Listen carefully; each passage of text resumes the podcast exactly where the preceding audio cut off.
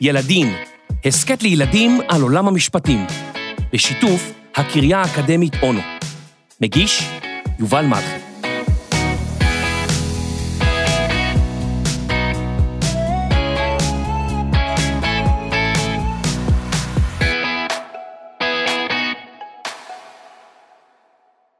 פרק 6 האיגואנה השעון המעורר של תום צלצל בקול רם. תום הסתובב, ומתוך שינה קיבע אותו. הוא כמעט נרדם בחזרה, אבל לפתע נזכר שהיום הוא ומאיה בתורנות. הוא כבר הצטער על זה. מה לא היה נותן בשביל עשר דקות שינה? אבל תכף מאיה תתחיל לקרוא לו מבחוץ. תום זרק את השמיכה מעליו ושפשף את העיניים. הוא התלבש, שטף פנים וצחצח שיניים במהירות. אחר כך הוציא מהמקרר את הסנדוויצ'ים שאימא שלו הכינה לו, ואת בקבוק המים. הוא שם אותם בתיק, וניסה לחשוב אם שכח משהו. אה, כן, הוא אמר, והיכה את עצמו קלות על המצח. הירקות, הוא אמר, תוך כדי פיהוק. הוא לקח את שקית הירקות מהמקרר, כמה עוגיות, ויצא החוצה. מאיה בדיוק הגיעה לפתח ביתו. סליחה שאיחרתי, היא אמרה. לא איחרת, אמר תום. כן, איחרתי באיזה דקה או שתיים, היא השיבה. תום עצר, הסתכל עליה, הניד את ראשו מצד לצד ואמר, את לא אמיתית. השניים הלכו לבית הספר והגיעו מוקדם. אפילו השומר עוד לא היה במקומו. הם נכנסו והלכו הישר לפינת החי. הילדים בבית הספר טיפלו בפינת החי בעצמם. יאלי מכיתה ו' היה אחראי על פינת החי של בית הספר, והוא דאג לסידור התורנים. הילדים נעזרו במורה לספורט דרור, ולעיתים אחת האימהות הייתה מגיעה לבדוק שהכל כשורה. בכל יום שני תורנים היו מגיעים מוקדם בבוקר כדי להאכיל את החיות ולנקות את הכלובים. תום הוציא את דף המשימות מהתיבה. בדף הזה הייתה רשימה של כל המשימות בפינת החי. להאכיל את הארנבים, לנקות את הכלובים של השרקנים, לשים אוכל לצב ולתוכים, למלא לכל החיות מים נקיים, ולבדוק מה עם איגי, האיגואנה. האיגואנה ניתנה לבית הספר במתנה מארגון יהודי בארצות הברית, שתלמידיו היו בקשר עם בית הספר בישראל, ואף שוחחו בשיחות זו משותפות כדי להכיר זה את זה, ולשפר את האנגלית והעברית של התלמידים. האיגואנה הייתה מזן נדיר, והיא הוחזקה בכלוב מיוחד, שהיה נעול בשני מנעולים שונים. הילדים האכילו אותה בירקות, למשל דלעת, בטטה, גזר ואפונה, ולעיתים הוסיפו לתפריט ביצה קשה. האיגואנה בולעת את המזון שלה מבלי ללעוס אותו, והיה חשוב לחתוך אותו לקוביות קטנות. טוב התקרב לכלוב של האיגואנה, ומיד הרגיש שמשהו לא בסדר. הכלוב היה פתוח, איגי האיגואנה נעלמה. אוי, לא, אמר תום. מאיה הסתובבה, ונשימתה נעצרה. מישהו גנב את איגי האיגואנה, היא אמרה בשקט. היי hey, ילדים, נשמע לפתע קול מאחוריה. זה היה המורה לספורט, דרור. גנבו את האיגואנה, אמר תום. מה? שאל דרור בקול חזק. איגי האיגואנה, השיבה מאיה. הכלוב פתוח, והיא איננה. תעצרו, אמר דרור. תצאו מפינת החי בזהירות. אתם נמצאים בתוך זירת פשע. זירת פשע? שאל תום בחשש. כן, אמר דרור. האיגואנה הזאת נדירה, ואני חושש שמישהו גנב אותה. כל דבר קטן, כל רמז שיש כאן, עשוי לעזור למשטרה, ולכן אנחנו צריכים לסגור את פינת החי ולתת להם לעשות את עבודתם. כעבור שעה כבר היו שוטרים בפינת החי.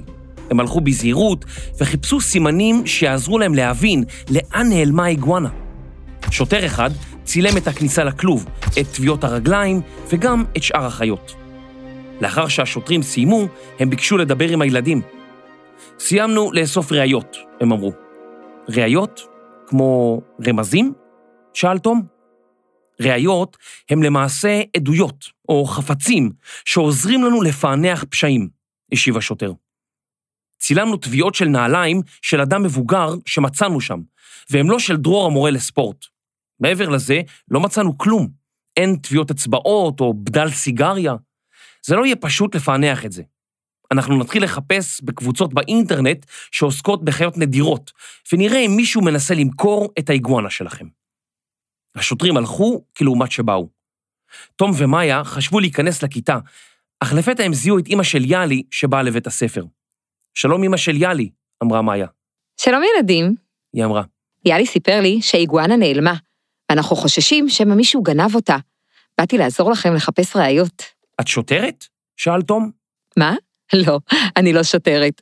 אני מרצה למשפט פלילי בקריה האקדמית אונו, ואני מומחית גם בתחום של איסוף ראיות. תום ומאיה הסתכלו אחד על השנייה. כמה מרצים יש שם? לחשה מאיה לעברו. מה זה משפט פלילי? שאל תום. משפט פלילי זה המשפט שקובע מה אסור לנו לעשות ואילו עונשים אנחנו עשויים לקבל אם אנחנו נפר את העבירות האלו. האיסורים במשפט הפלילי נקראים עבירות פליליות. מה, כמו לגנוב מחנות, נגיד? יפה, תום, בדיוק. זה כמו לגנוב מחנות, זה כמו להכות את החבר. כל ההתנהגויות האלו הן אסורות לא רק בבית הספר, הן גם אסורות כלפי כולנו בעולם. מה זה ראיות? שאלה מאיה. שאלה טובה, מאיה. ראיות זה יכול להיות כל פרט שיקדם אותנו בשאלה שאותה אנחנו שואלים, מי גנב את איגי האיגואנה? הראיות מפוזרות בכל מקום. הן לא מגיעות עם שלט אני ראיה. ראיה יכולה להיות טביעת רגל, יכולה להיות בדל סיגריה שזרוק, ראיה יכולה להיות מצלמת כביש, היא יכולה להיות שיחת טלפון. טביעות ידיים הן ראיות. עד ראייה, בן אדם שראה, שקלט את האירוע באמצעות החושים שלו. כך שראיה יכולה להיות כל דבר שמקדם אותנו לחקר האמת במקרה הזה, במקרה שלנו לשאלה, מי גנב את איגי האיגואנה? יש ראיה ממש טובה שאפשר למצוא? שאל תום. אחת הראיות הגדולות היום שמשמשות אותנו רבות במשפט הפלילי זה DNA. לבריאות, מאיה. DNA זה החומרים למעשה הטבעיים של הגוף שלנו, שאנחנו משאירים בכל מקום, ושהם נושאים כמו טביעת אצבע שהיא ייחודית רק לנו. אנחנו מכנים אותה טביעת האצבע של ה-DNA. זה יכולה להיות שערה שנשרה מראשו של הגנב שלנו, זה יכול להיות מקל של ארטיק שהוא ליקק, ואפילו מסטיק. מה, בעזרת שערה אפשר להוכיח שמישהו מסוים גנב את האיגואנה? אם אנחנו נמצא לדוגמה שערה של אדם, כאן אצלנו בפינת החי, מה אם מצאתי שערה של יאלי, המדריך? ברור שאנחנו נמצא שערה של יאלי בפינת החי, הוא הרי מדריך בפינת החי. מתי השערה תהיה ראייה? כשאנחנו נמצא שערה במקום הלא טבעי שלה. אם בפינת החי, לדוגמה, נמצא שערה של בעל חנות המכולת שעובד ליד, הוא לא אמור לטייל בפינת החי, אז זו עשויה להיות ראייה. אוקיי, תום, אמרה מאיה, בוא נתחיל לאסוף ראיות. אבל ג'ודי עצרה באדם. רגע חמודים, שימו לב, חשוב לא לזהם את הראייה. אנחנו צריכים שהראייה תהיה ראייה, ראייה קבילה, כלומר ראייה שלאחר מכן אפשר יהיה להגיש אותה בבית המשפט ולהשתמש בה. אז אם אנחנו מוצאים משהו חשוד, כדאי לקרוא למשטרה? שאל תום.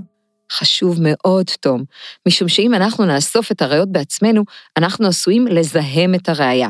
קודם כל, אנחנו עשויים להשאיר עליה טביעות אצבע שלנו, DNA שלנו, אנחנו לא רוצים לעשות זאת. השוטרים מיחידה שנקראת מז"פ, היחידה לזיהוי פלילי, יגיעו כשהם לבושים במדים מיוחדים, שמנטרלים את ה-DNA האישי שלהם עם כפפות מיוחדות, עם שקיות סטריליות, והם יאספו את הראיות. ככה נשמור כולנו יחד על שרשרת הראייה כעל שרשרת ראייה נקייה, ראייה שתוכל לשמש בעתיד בבית המשפט. תום, השרוך שלך פתוח, שים לב. תום ומאיה החליטו לנסות לחפש בעצמם רמזים להיעלמות האיגואנה. הם נכנסו לפינת החי וראו את טביעת הרגל שהשוטרים צילמו. זאת הייתה טביעה של נעל קצת מוזרה, עם המון עיגולים.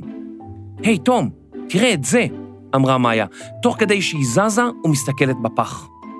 תום הסתכל וראה כוס משומשת עם מסטיק כחול בתוכה. ראית פעם מסטיק כזה? הוא בצבע כחול חזק, גם אחרי שלעשו אותו, טעתה מאיה. מוזר, אמר תום. את חושבת שיכול להיות שזה של הגנב? אולי, אמרה מאיה, כדאי שהמשטרה תבדוק את זה. כעבור שעה חזרו שני חוקרים ואספו את המסטיק בזהירות לתוך שקית ניילון מיוחדת. תודה ילדים, אמר אחד השוטרים לתום ומאיה לפני שחזרו לניידת ונסעו. בערב, תום סיפר את השתלשלות האירועים בארוחת הערב. כשהוא סיפר על המסטיק הכחול שהם מצאו, יאיר, אחיו הגדול, הזדקף. מצאתם גם את העטיפה של המסטיק? הוא שאל. לא, אמר תום, רק את המסטיק המוזר הזה. אני... אה, לא משנה, אמר יאיר. מה לא משנה? שאל תום. שקט השתרר סביב השולחן. יאיר הרים את הראש וראה שכולם מסתכלים עליו. לא, זה כלום, פשוט ראיתי כזה מסטיק בעבר. זוכרים שבשנה שעברה הגיע לכאן משלחת תלמידים מבלגיה? לאחד מהם היה מסטיק כזה, הוא חילק לנו אותו, ואני זוכר שזרקתי אותו לפח, הוא היה כחול ממש, אפילו יותר כחול מלפני שהתחלתי ללעוס אותו. זה היה מוזר. תום סיים לאכול והלך לביתה של מאיה. אוקיי, אמרה מאיה, אז הגנב מבלגיה? או שאולי אימא שלו הייתה בבלגיה והיא הביאה לו את המסטיק הזה. עולה, אמר תום. עולה, אמרה מאיה. לא ידעתי שאתה יודע ספרדית. תום החזיר לה מבט מרוגז. סתם, סתם, אמרה מאיה. איבדת את חוש ההומור. זוכרת מה שאימא של יאלי אמרה על המצלמות? שאל תום. כן, אמרה מאיה, אבל אין מצלמות בבית הספר. לדוד מהמכולת יש מלא מצלמות מחוץ לחנות שלו, והיא די קרובה לבית הספר. אולי ננסה לראות אם רואים שם משהו? למחרת, בסוף יום הלימודים, הילדים הלכו למכולת של דוד, שהייתה סמוכה לבית הספר. הם סיפרו על גנבת האיגואנה, וביקשו להסתכל בסרטונים של המצלמות. דוד ניגש עם הילדים לדלפק, סובב מסך קטן לעברם, והחל להריץ את הסרטון. לפתע הוא נעצר. תראו, הוא אמר, בשלוש וחצי לפנות בוקר עוצרת כאן מונית. ויורד ממנה איש רזה וגבוה עם כובע מצחייה, אמרה מאיה, ואפשר לראות את המספר על המונית, הוסיף תום. דוד עצר את הסרטון ורשם על דף, מוניות קשת 29. הוא הוציא את הטלפון הנייד, שם אותו על מצב רמקול והתקשר למוניות קשת. מוניות קשת שלום, ענה קול צרוד מהצד השני. אהלן, אבי? כן, מי זה? זה דוד מהמכולת. דוד! צהל הקול מהצד השני. איפה אתה? שמע, אבי, גנבו מבית הספר איגואנה נדירה. הסתכלתי בסרטונים של מצלמת האבטחה, וראינו מונית שלכם, מספר 29, מורידה מישהו חשוד בשלוש וחצי לפנות בוקר. חכה, אמר אבי מקשת מוניות. לאחר דקה וחצי, הוא חזר לקו. דוד? כן, אמר דוד. צחי? כן, אמר צחי, נהג המונית. תגיד, צחי, הורדת אתמול מישהו ליד המכולת של דוד באזור שלוש, שלוש וחצי לפנות בוקר? כן, אמר צחי. למה, פרצו למכולת של דוד? לא, אמר דוד, גנבו איגואנה. גנבו לך איגואנה מהמכולת? שאל צחי. מה, אוכלים את זה? לא, אמר אבי, גנבו איגואנה מפינת החי של בית הספר. אה, אמר צחי, באמת, האיש נראה מוזר, וכמעט שלא דיבר. מאיפה אספת אותו? שאל דוד. מדרום העיר, ענה צחי, לא הרחק ממלון אה, מיכאלנג'לו. הילדים התקשרו למשטרה וסיפרו לחוקר מה הם גילו. החוקר אמר להם שתכף תבוא המשטרה להסתכל על הסרטונים. תום ומאיה החליטו לא לחכות. מה עוד אנחנו יודעים עליו? שאל תום. הנעליים, אמרה מאיה, טביעות הנעל היו מוזרות. אז אולי נלך למלון ונחכה שם, ואם נראה מישהו שדומה לו, אתם יודעים, התערב דוד, ראיתי פעם סרט שמישהו שפך חול על מדרכה, וככה הוא זיהה טביעות נעליים של אנשים. רעיון מעולה, אמר תום והסתכל על מאיה. מאיה חייכה בשתיקה. מהמכולת של דוד, הילדים הלכו הביתה, אכלו ועלו על אוטובוס שלקח אותם לדרום העיר. תום הביא עמו שק כבד, מלא בחול, שהיה לאבא שלו במחסן. הילדים הגיעו ליד המלון. תום הסביר למאיה את התוכנית. היא נעמדה מחוץ למלון, ותום במרחק של 20 מטרים ממנה עם שק החול ביד. אחרי כשעה שלמה, הילדים כבר התייאשו. היה סיכוי שהגנב עוד נמצא במלון. לפתע זיהתה מאיה איש גבוה, עם כובע מצחייה שעמד לצאת מהמלון. על הגב היה לו תיק ובידו מזוודה. נראה היה שהוא עומד לעזוב. מאיה נבהלה, אבל עד מהרה התאוששה, וסימנה לתום, ששפך חול על המדרכה. תום נעמד בצד וחיכה עד שהאיש עבר אותו. טביעות הנעליים שהוא השאיר על החול היו זהות לאלו שהיו בבית הספר. לפתע, האיש נעצר. תום החביר. האיש הוציא מכיסו חבילת מסטיקים כחולים ושם שתי חתיכות בפיו. הוא החזיר את החבילה לכיסו והמשיך ללכת. תום שלף את הטלפון הנייד שלו וצילם את טביעות הנעליים. הוא שלח את התמונות לחוקר שאיתו היה בקשר. הוא כתב לו שאותו אדם גם לועס מסטיקים כחולים. כעבור חצי דקה צלצל הטלפון. תום? שאל בדאגה החוקר, איפה אתם? אנחנו כאן, ליד מלון מיכאל אנג'לו. גילינו שהאיש החשוד שראינו במצלמות האבטחה הגיע מכאן. אבל איך? התפלא החוקר. לא משנה. אני שולח לשם ניידת. אני מבקש מכם לא לעשות שום דבר פזיז. אל תיצרו קשר עם החשוד. זה יכול להיות מסוכן. בסדר, אמר תום, והרים את הראש לחפש את מאיה. אבל מאיה לא הייתה מול המלון. תום כיווץ את גבותיו והחל לרוץ לכיוון המלון. הוא הסתכל לכל הצדדים, אבל מאיה לא הייתה שם. תום הרגיש שהלב שלו מחסיר פעימה. אולי הם לא היו צריכים להסתבך בכל העסק הזה. לפתע, דלת המלון נפתחה, ומאיה יצאה ממנה, מנופפת בפתק שהיה בידה. מרחוק נשמעו סירנות שהלכו והתקרבו. מה זה הפתק הזה? שאל תום, ספק בהקלה, ספק בחשדנות. ולמה הלכת מפה? נבהלתי שלא ראיתי אותך, נזף בתום. הלכתי לקבלה ואמרתי שאני מחפשת את בן דוד שלי. הם שאלו אותי מה שמו ואמרתי שאני לא זוכרת, אבל יש לו כובע מצחייה והוא היה אמור להיות כאן, בלובי. פקידת הקבלה אמרה לי, אה, את מחפשת את לוקאס. כן, אמרתי לה, לוקאס, אבל אני לא זוכרת את שם המשפחה שלו. פקידת הקבלה הסתכלה במחשב ואמרה לי לאט, ונדר ורדה. לוקאס ונדר ורדה. הודיתי לה מאוד, אמרה מאיה, ורשמתי את השם שלו על פתק. הסירנות הלכו והתקרבו. הרעש היה ממש מחריש אוזניים. שתי ניידות משטרה נעצרו מול המלון. השוטרים רצו לילדים. אתם בסדר, ילדים? כן, כן, ענו תום ומאיה. זה מסוכן המשחק הזה, אמר החוקר, שנראה קצת כעוס.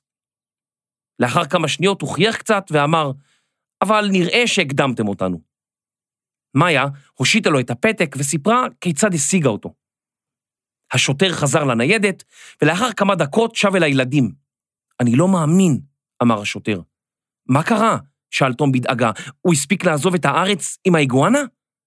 השוטר חשב לרגע ואז אמר, לא, מה פתאום? אתם עליתם על עקבותיו של לוקאס ונדר ורדה. הוא מבוקש בכמה וכמה מדינות. מסתבר שהוא גנב איגואנות סדרתי, והאינטרפול, המשטרה הבינלאומית, מחפשת אחריו כבר שבועות. עוד באותו יום, המשטרה הצליחה לתפוס את לוקאס ונדר ורדה. בחיפוש בתיקו נמצאה איגי האיגואנה, שנגנבה מבית הספר.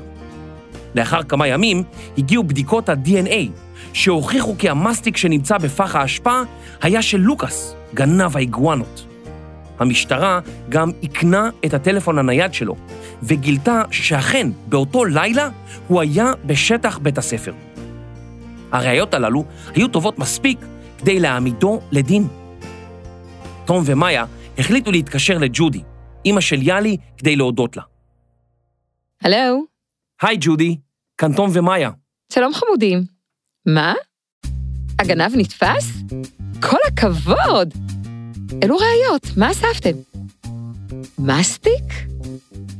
האיגואנה בתיק שלו? וואו, תקשיבו, עשיתם עבודה נהדרת. רגע, אז מה צפוי לו עכשיו? מה, מאיה? מה צפוי לו עכשיו? ובכן, לאור מה שסיפרתם, עם אגד הראיות המצוינות האלו שאתם אספתם, אני מניחה שיוגש נגדו כתב אישום, והוא יועמד לדין ויישפט בבית המשפט. הראיות שאספתן תובאנה בפני בית המשפט, ובית המשפט יכריע האם להרשיעו בעבירה. אני חושבת שעשיתם עבודה נהדרת, ואספתם ראיות מאוד משמעותיות. מסטיק עם DNA שלו, במקום שהוא לא אמור להיות בו. טביעות רגל, וכמובן, החשוב מכל, איגואנה בתיק שלו. אני חושבת שיש לנו תיק נהדר ללכת איתו לבית המשפט. אז הוא אשם. בית המשפט ירשיע אותו, נכון? שאל תום. אז תום, אתה שואל האם במאה אחוז הוא יורשע? אין לדעת. מידת ההוכחה בפלילים, שזה המידה שבה אה, צריך לשכנע את בית המשפט כדי להרשיע אדם בעבירה פלילית, היא מעבר לספק סביר. אבל היא לא מאה אחוז. מעבר לספק סביר, זה אומר מידת הוכחה מאוד מאוד גבוהה, אבל לא מאה אחוז הוכחה. כלומר, עדיין יכול להיות שהנאשם, במקרה שלנו, יוכל לעורר בליבו של בית המשפט ספק סביר. במקרה כזה, הוא יזוכה. אבל למה? שאלה מאיה באכזבה. כי אנחנו בשיטת המשפט שלנו מעדיפים לזכות אשם, אם יש לנו ספק, מאשר חלילה להרשיע אדם שאולי הוא חף מפשע. ועוד שאלה אחרונה, אמרה מאיה, הגנב הוא מבלגיה. האם אפשר להעמיד אותו לדין בישראל? הרי הוא לא ישראלי. במשפט הפלילי יש דבר שנקרא סמכות שיפוט טריטוריאלית. מה זה אומר סמכות שיפוט טריטוריאלית?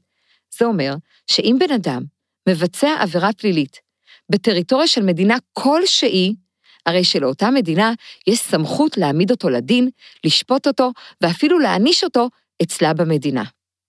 תודה רבה, ג'ודי, אמרו הילדים, והשיחה הסתיימה. שבוע לאחר מכן הוזמנו הילדים לטקס שנערך במשטרה המקומית. תום ומאיה עמדו על הבמה לצידו של דוד מהמכולת. השלושה קיבלו תעודת הוקרה מיוחדת, שבה נכתב על העזרה שלכם, שהובילה לתפיסתו של גנב איגואנות בינלאומי. משטרת ישראל מודה לכם ומעניקה לכם תעודה זו כאות הוקרה. דוד היה נרגש במיוחד. תום ומאיה נעמדו משני צידיו, ושלושתם ביחד החזיקו את הכלוב של איגי האיגואנה. דוד חיבק את הילדים, והצלמים צילמו את שלושתם. טוב עשיתם, ילדים, אמר דוד, תוך שהוא קצת מתרחק מהאיגואנה. אם הייתי פוגש כזאת חיה ברחוב, הייתי מקבל התקף לב. דוד התחיל לצחוק, ועד מהרה כל הקהל הצטרף אליו. לתום היה נדמה שאפילו איגי, האיגואנה, מחייכת.